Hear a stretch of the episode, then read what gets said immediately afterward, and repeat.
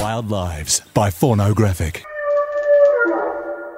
Hey, and welcome to Wild Lives by Faunographic. I'm Rochelle. Thank you for joining us. Today we're speaking to acclaimed whale naturalist Vicky Neville, whose expertise has seen her become widely known as the whale whisperer. In fact, a documentary of the same name was recently made about her adventures with the humpbacks of Hervey Bay, which is on Australia's Fraser Coast. For the past 21 years, Vicky has spent a squillion hours both in and out of the water learning about these giants of the deep. And in that time, she's managed to fight cancer and win, raise two amazing kids, overcome a debilitating eye injury, and she's even run with the Queen's baton for this year's Commonwealth Games. She's a remarkable woman. Her passion for the ocean saw her permanently move to Queensland's Hervey Bay, which is known for its whales. Every year, around 25,000 humpbacks make the journey from Antarctica to the warm tropical waters of Australia's north coast, which is where they breed and calve. You see, they can't actually give birth in Antarctica because the calves aren't born with enough blubber on them to withstand Antarctica's crazy cold winter temps. So, once they've done their thing up in the warm north, they hop back on the humpback highway and swim all the way back to Antarctica, where they spend their summer feeding on krill. At the end of summer, they then start heading back north again to breed and play, etc., and the whole cycle continues. It's a round trip of about 10,000 kilometres or 6,500 miles. It's an epic journey, and it's one that takes a lot out of them. And that's why Hervey Bay is such an important whale hotspot.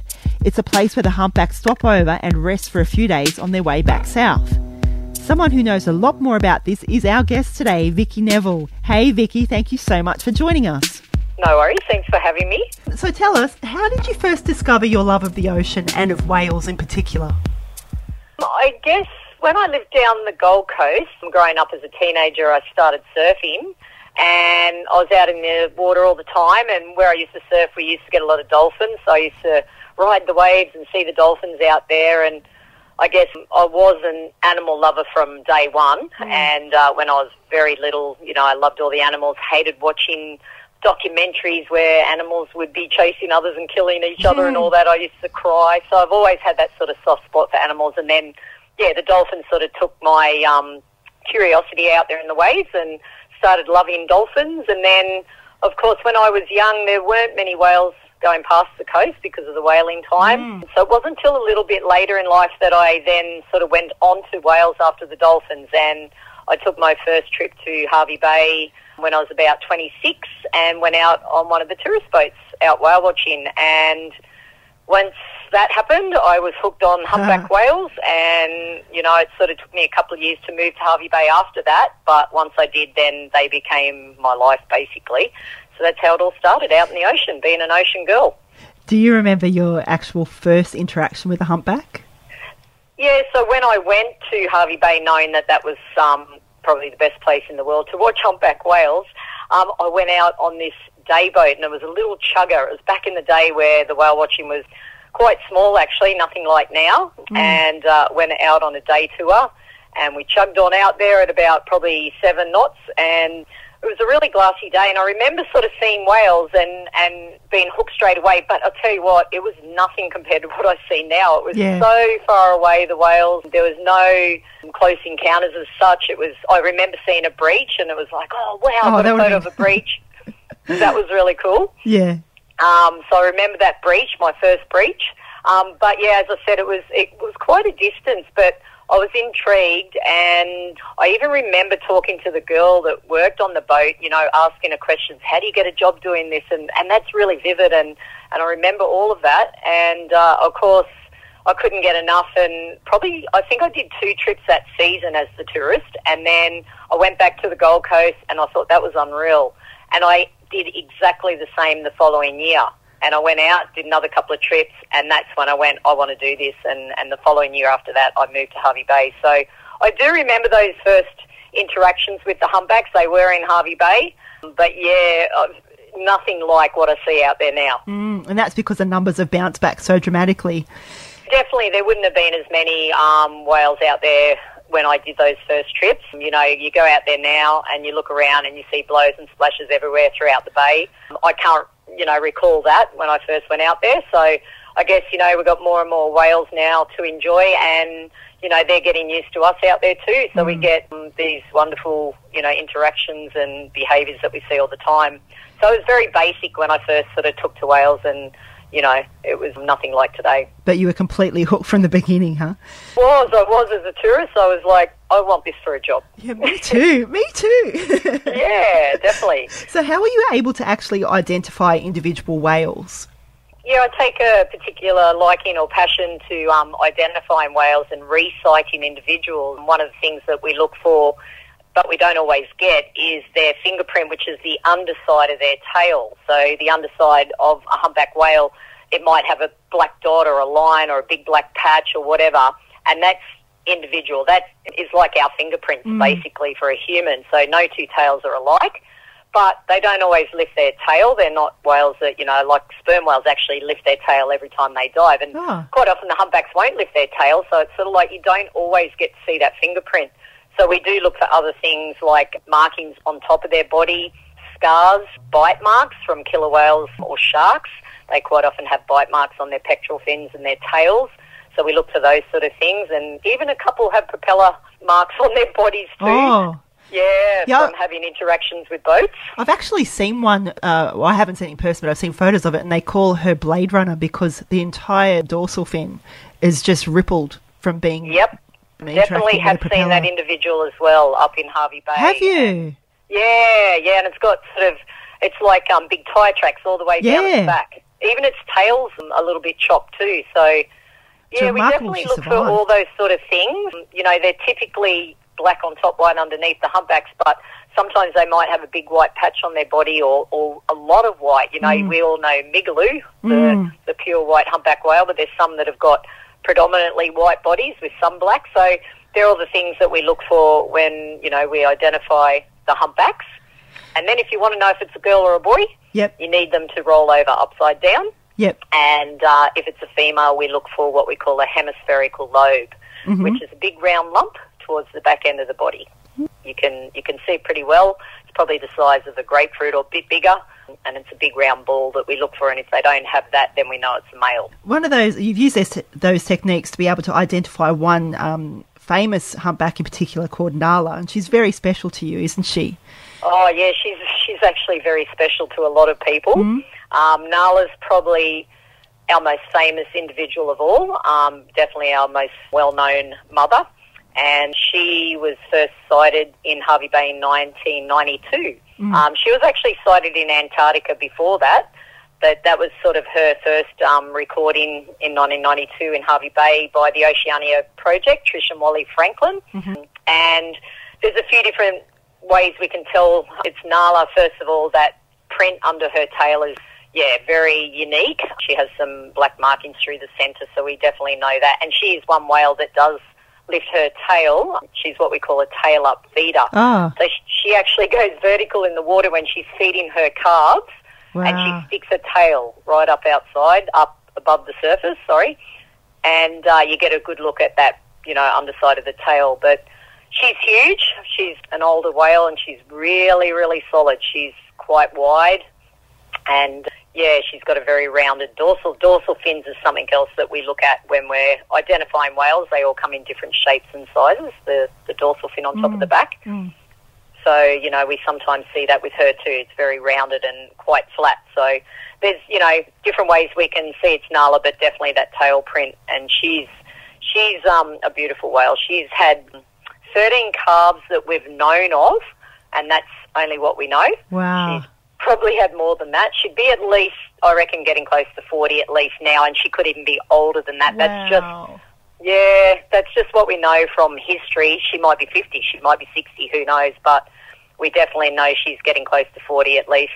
And she comes into the bay quite often, most years. I think we've recorded her in Hervey Bay 15 times, or like in 15 different years since 1992. So she's a very well known whale and she's one that everyone looks out for each year. I've been looking. I've had no luck yet, but I will keep on looking. Well, I had one of our regular passengers who has been coming to Hervey Bay for, I think, 27 years or so, and she had never seen Nala as well, but scored her last year. So oh, maybe this year's you'll my see her one day, no doubt. So you've actually been eye to eye with a whale in the water. What's that feel like? Oh yeah, no, it's, it's pretty amazing. It's something new um, and exciting that's been happening in Hervey Bay. It's sort of been trialled in the last couple of years swimming with whales, but I actually had the opportunity to do it with a doco that we produced back in 2015. And uh, the producer wanted me, you know, in the water connecting with the humpbacks. So Yeah. we took days and days to sort of find the right whale because you've got to make sure they're in the right mood and the conditions are right, of course, with the water clarity and waves and all that sort of thing. So we had the perfect time when a couple of humpbacks came over to the boat and stayed for quite a while and they were really interacting with us from us being on the surface. And we thought, nah, these are the two that, you know, I slowly slipped into the water. And they were super, super curious when I was in the water. And they were two females. Oh. And yeah. I expected you to say young course I- males or something.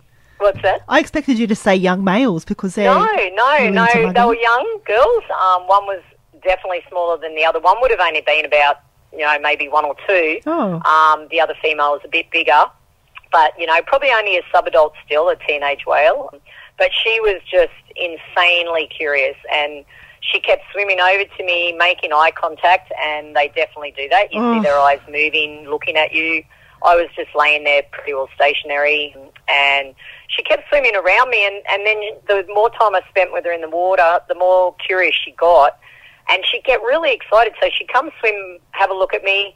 She'd flick her body and do this little funny rolly, and then she'd swim round in a circle quite wide of me and then come back in. And she repeated that over and over. She'd have a little play with me and then swam the lap, lap around, coming back into me and really interacting. She started shaking her body around and swishing her tail, but not with aggression, you know. And playful.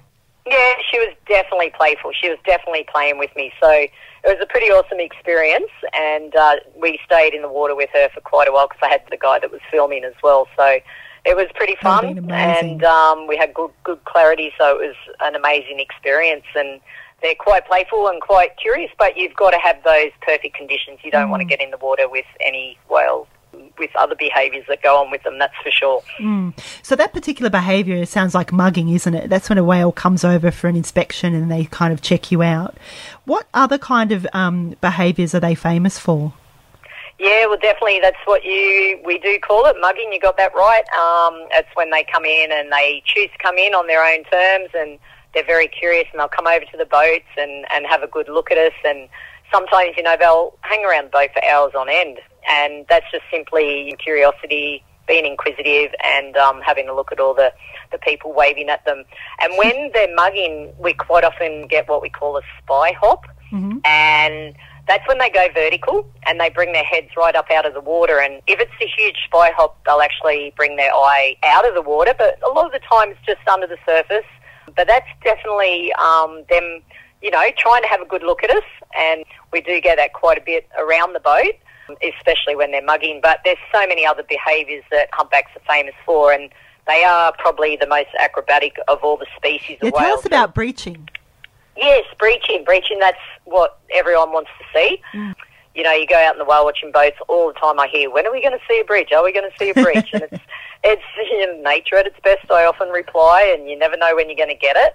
But that's when these magnificent animals lurch themselves out of the water and they can get pretty well their whole body out of the water with a couple of flicks of the tail. Hmm. And they do it for lots of different reasons that we know.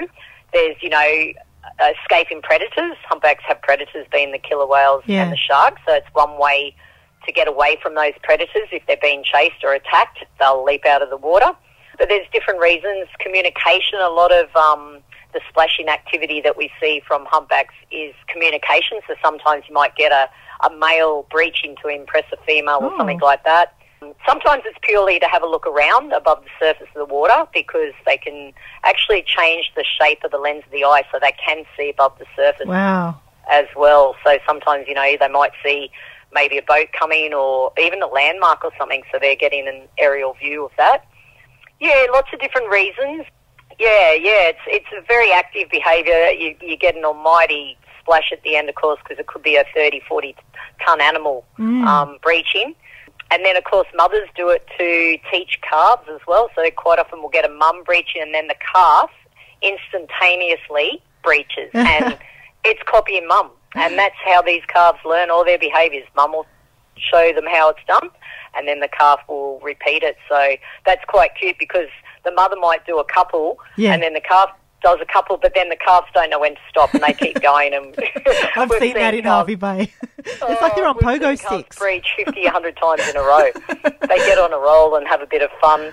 So, you know, there's lots of different reasons for a breach, and we see quite a bit of it, um, especially mating season. I think a lot of the time it's, you know, quite a bit to do with the, the mating um, ritual and females and males both doing it to impress each other. So, yeah. So with the um with the mating rituals, one of them is what we call the heat run or the competition pod. Can you give us a bit of an insight as to what is going on with that? Yeah, that's um pretty exciting to watch. The humpbacks are very gentle and pretty graceful most of the time, but when there's a heat run on, it's a different story. And basically, the males actually fight each other for the right to be with females. So. Hmm. In mating season, which is typically around sort of September, we get a lot of it here in Hervey Bay. We get the males coming in and they'll spot a female, and a couple of them will actually start a bit of a fight and they'll chase that female around. But then other males hear that that's going on. There might be a little bit of singing going on too, and singing's all part of the mating game. The males are the ones that do that. Hmm. And it'll attract other males. So all of a sudden you got 10, 12 whales in a, in a heat run and they're all competing for that female. And so they push and shove and huff and puff and they can, you know, get up to 20 kilometres an hour with speeds like that. Wow. Chasing around, barging into each other, lots of blows, lots of sounds. Sometimes we even hear sort of trumpet sounds oh, from really? some of the males. And these heat runs can go on for hours and hours. And the younger males that are in the fight will eventually just give up the chase and drop out of the pod, but the other dominant ones will stay until the end, until the most dominant, strongest male will win out for the female, and the others just simply give up and they'll just swim away. What's the So female some- doing in all of that? What what's happening with her? Is she like on the run as well, or she... Most of the time, she's sort of as such in the lead. She's the one being chased, so she doesn't get pushed around or anything. Um, she'll just sort of be up the front, and the other ones, the males, are the ones sort of pushing and shoving and, and sort of behind her. So a lot of the time, I guess she's trying to get away as well, especially if she's got a newborn cub, Yeah. because we used to say that humpbacks only mate every two to three years, but we now know that they can mate every year. And really? its gestation's about 11 months, so she might be in the bay with a newborn calf, and it is mating season, but then a male might chase her with a young calf, a newborn calf, hmm. and you feel sorry for the calves because then they've got to keep up with mum being chased, and she doesn't want anything to do with the males. We see that, and the poor little calf gets caught up in the chase as well. So, you know, that's something that we do see, and, and when it is aggressive, you really, you feel for the calf. So that happens as well. It's a pretty boisterous time, mating season with the humpbacks. Uh, Actually, I've seen it here in Sydney where the water looks like it's boiling because of all the activity under the surface where they're headbutting each other and carrying on. And it's really, really impressive to watch. Definitely, and and that's it. We don't half the time see the, the whole of it as well, like as such that there's so much going on under the surface, and they do um, blow bubbles sometimes in a heat run, and you'll see all these lines of bubbles come to the surface, and they're actually under the surface blowing bubbles to shield off one whale from another. Wow. Yeah, we call it bubble screening. And um, on a really glassy day, you'll see all those bubbles rise to the surface, all in a big line, you know, even a 100 metres or so. And uh, it's something that they do to, yeah, hide another whale. So you get that quite often with the heat That's as amazing. well. I, I knew they blew bubbles for feeding, but I had no idea that they did that with fighting as well. That's amazing. Yeah, it is amazing. It's really good to see, as I said, on a really nice, calm day and seeing those Mm. bubbles come to the surface and you don't even see the whale. It's, yeah, it's pretty cool. You mentioned before about the singing that it's the males who do that. I've heard somewhere that they all sing the same song every year and then they change it every year. What can you tell us about the singing? A lot not known about singing still, and a lot of study being done on humpback song. But as far as we know, it is part of that mating game, and the, the males are the ones that sing. Females and calves can make sounds. We have heard that, mm. but it's not the constructed song of the male. The the male song we know has a start, a finish, and verses. So, you know, it might go for 10, 15, 20 minutes, but when they get to the end of that song, they actually stop it and start it back at the beginning. So it's very complex and very structured. Mm. And as far as we know, they do change it each year. Um, I don't know who starts a new song and how it evolves, but that's you know what we're told that it does change year after year. But all the males in that same group sing the same song. So our East Coast group of humpbacks will be singing a different structure to the West Coast group of humpbacks who will be singing a different structure to the ones out in the Pacific. So it's pretty amazing. It's so Um, intriguing. As I- yeah, as I said, a lot of study is being done. There's lots of different sounds that we hear. It's really, really loud um, under the surface of the water. I know back in the old days we um, had this little boat and we used to actually stick our head in the water. We'd open our little gate on the back deck and stick our heads in the water just to hear that. And it's so when you're in the water, and even when a whale is really, really close to the boat, we can actually hear it standing on the deck. It's that loud, and that's just the whale next to the boat singing. If you're down in the hull sort of area, you can hear it, you know, reverberating through the boat. So it's yeah, extremely loud, and it travels for miles underwater. But uh, yeah, I know they've they've just been doing some studies on the song, and and it's usually about I think it's about 80 hertz or something, up to a couple of thousand. But new research is saying that they can get down to levels that we can't even hear, Wow. 40, 20 hertz or something. So it's it's very complex. Some of the sounds that we hear sounds like um, you know motorbikes and chainsaws. Chewbacca. and- Most of them sound like Chewbacca to me from Star lots Wars. of moans and groans and yeah, different sounds. It's it's quite funny sometimes. We and we to tell you the truth, we do hear year after year the changes. So we do hear the different structures. You know, one year I'll sort of go, oh, that's a new sound, or a new part of the song. So you, you can definitely make that out. So yeah, quite amazing what we um, listen to. We drop a hydrophone in and. You know, even if the whale's in the distance, we um, let our passengers hear that song going, and quite often you'll hear multiple males singing in the bay. So everyone loves to hear the song.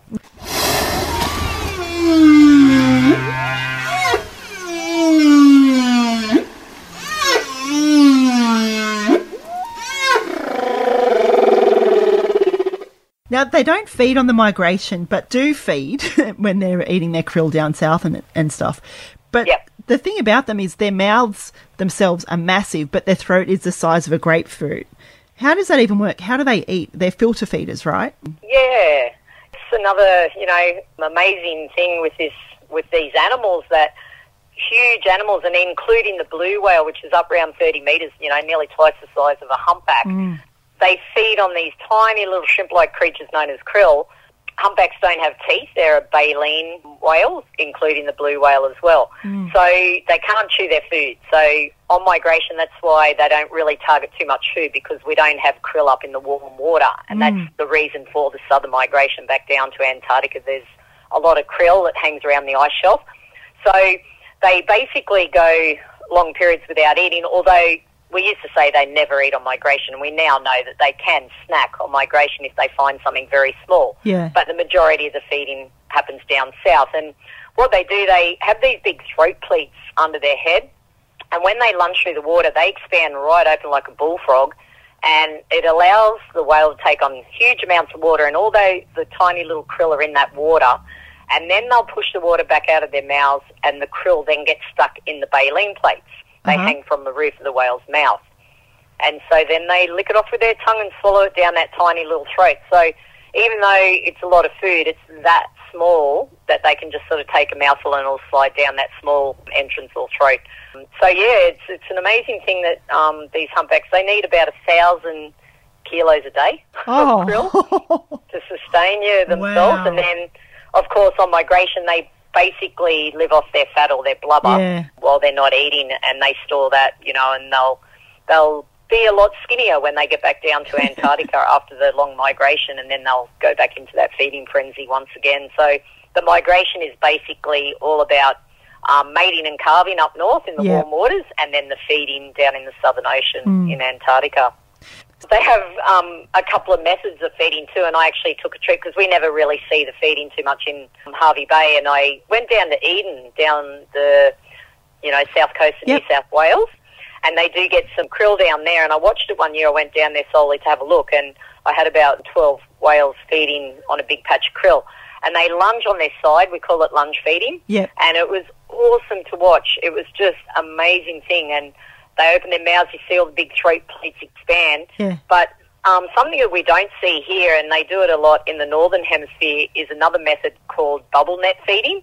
And that's, as you mentioned before, with the, the bubbles that they blow, they dive down deep Mm. and they'll blow bubbles and they'll swim round and round in circles and they can also emit sounds. And what it does, it stuns the krill into a big tight patch and um, they'll push it to the surface and then they'll all break the surface with their mouths open and that's just spectacular. Oh, I'd love to see that. I've tried several times unsuccessfully, but I'll persevere to see Oh, I reckon. Yeah, no, it would be good to see. Even the, the lunge feeding was spectacular. So, yeah, it would be something to see. You've spent more than two decades with the whales. Do you know what it is that keeps you intrigued? Well, that's the thing. They are intriguing. They're very um, mysterious. We're still learning, always learning. You know, I'm learning something new each year. So I guess that, you know, keeps me going. But, you know, as I said, earlier too, one of the passions of mine is um, resighting individuals. So year after year, I love going out there looking for that particular whale mm. that we've recorded in the past, seeing if, you know, it's a mum that's coming back with another calf like Nala or, you know, just spotting a whale that we've first sighted 10 years ago or whatever. It's, Yeah. it's very exciting. So that keeps me going. But of course, their behaviours that we get in the bay, it's just an outstanding place to watch them. And we get so many muggings, and, and that's my favourite behaviour of all. Like, everyone wants to see those breaches and the pec slaps and the tail slaps and all the active stuff. But to me, when these very gentle giants and they, you know, sometimes 14, 15 metres come over to the boat and then spend two hours around the boat looking at us and interacting with us. It's it's just Yeah. you don't get sick of it. Put it that way. Um, It's something that I live for, and and that you know each year we usually get a lot of the muggings early in the season. So hmm. it's so exciting to have that as the start of the season. All these close encounters, and it's something really really unique to Hervey Bay.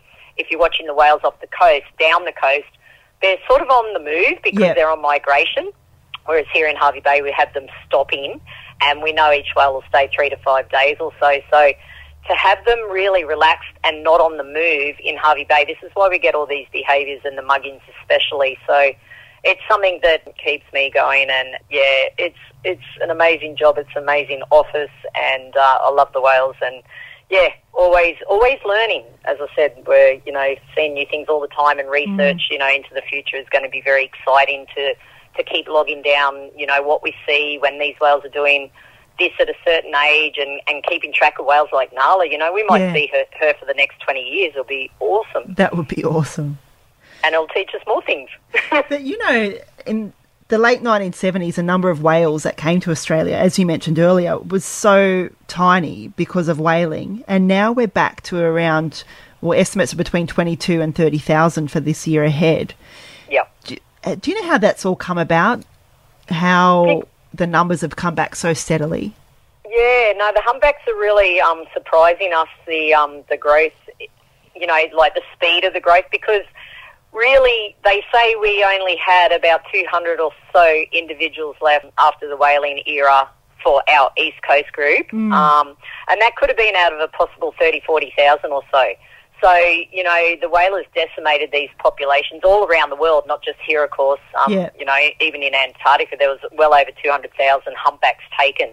Wow. And um, luckily for the whales, a moratorium was put in place in 1986, although the humpbacks were actually protected in Australia before then. In 1963, they were protected because there weren't many left, so the whalers went off the east coast of Australia and couldn't find the whales because they had taken them all. So basically, yeah, the humpbacks have, you know, been protected since then. But the, the actual, the last whale in Australia was taken in 1978. Um, That was in Albany. That was a sperm whale, and, and then the whaling station shut down there.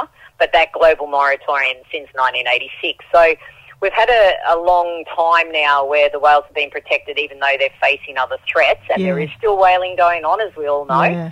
But yeah, the humpbacks shouldn't be targeted, hopefully, down in Antarctica. So they've been making a good, steady progress probably in the last 20 years. It took a while. Like mm. even in, I remember in 1991, we used to say there was only about 1,500 in this group, this East Coast group. So it's only really been in that you know, 20 year period that we're seeing them really increase. And we sort of say about 10 to 12% increase a year now. Wow. I think um, sometimes it does get overestimated too a little bit. So I think we really need to look at that population regrowth will slow up a little bit now because that's just natural, you know, with the animals that once they get to that, you know, I guess with the food chain and all that, Yeah. they'll have to sort of naturally slow down. But yeah, estimating, I reckon probably around the 25,000 or so this year, maybe a few more. But but it's great to see them recovering and, and now we've got to look at all the other things that, you know, we can do to protect the whales because, you know, some species aren't out of danger. The blue whales are still slowly recovering. Um, our southern hump, uh, right, southern right whales um, are doing very well, but in the northern hemisphere, they're very slow to recover. So there's things like, you know, the ch- shipping channels where these whales um, migrate that these whales have trouble with, you know, with collisions. Of course, pollution is a huge thing, and fishing entanglement. They're picking up. You know, we're seeing more and more in Hervey Bay whales coming in with ropes. Or, Yeah, we saw or- that together last year when I was up. Yeah, that's Yeah. right, definitely. And and we're going to see that more and more. You know, whales picking up fishing gear mm, and those propeller marks that I mentioned earlier. Mm. We're going to see more of that. So we really need to now not just focus on the whaling. We can all do our little bit to help protect whales. So um, there's all those sort of things that they're going to have to, you know, worry about Mm. into the future. One of the things that you've been doing um, over the years is you've been working with the Hervey Bay Whale Festival and your Paddle Out for Whales project. Can you tell us a bit about that? Yeah, so Paddle Out for Whales um, came about after it was basically a little protest day um, in 2005 that we had when the Japanese whalers announced they were going to target humpback whales. Yeah. So previously they've been hunting minke whales down in the Southern Ocean, but they were going to add 50 humpbacks to their quota, and it was like, oh no, they're going to take humpbacks that we know from Hervey Bay down in the Southern Ocean while they're feeding. So I started really stressing out about it, going, oh, imagine if they take Nala or such and such, and and um, I couldn't get it out of my head. And then we sort of came up with a little idea that maybe the whale watching industry around Australia could do a little protest to target the government. We did to start with to take more action to protect whales and to stop the Japanese whalers. So basically it started off with um, our flotilla of boats heading out the harbour with banners and signs and, and saying, come on, government, you need to do more. And we actually did that two years in a row because IFAW, International Fund for Animal Welfare, loved my idea when I sort of suggested that we could do it round Oz. And they sort of took it on, so they actually made it this National Whale Day. And then it grew over the years into more of a celebration day rather than the protest day. And then a friend of mine, Amanda French, came up with the idea in 2010 that we could change our day into a paddle out for whales. And it was just an amazing idea. I thought, yeah, that's a really cool idea. So it, it um, was born in 2010, the paddle out, and it's still going. So we ran it just on uh, raffle ticket money for a couple of years, and we had amazing support. We had so many people in the water, hundreds, and then hundreds on the shore, because you didn't actually have to paddle out. Yeah. What you did was we used to paddle out 100 metres from the beach with kayaks, surfboards, whatever would float and we'd all form a circle and we'd have a minute's silence reflecting on the whales and the threats and the whales that were killed in the Southern Ocean. We'd play whale song and yeah, just put the spotlight on all the, you know, the things that the whales have got to deal with in this day and age. And yeah, it was very successful. So for years and years we sort of ran it and then the local tourism board took it on a couple of years ago and have now made it as part of the um, the the whale day that we have here every year, the um, Ocean Festival, Yep. Hervey Bay Ocean Festival, which includes two weekends of seafood festival, the blessing of the fleet, the paddle out, and then we have a, a lantern parade. So it's become really, really big, and it started off as a little protest day, and now it's just a, a day where we recognise our love of whales and um, still spotlight, you know, all the threats that they face as well. Wild Lives by Pornographic. Follow us on omny.fm or search for Wild Lives by Pornographic on iTunes. Subscribe today and you'll never miss an episode.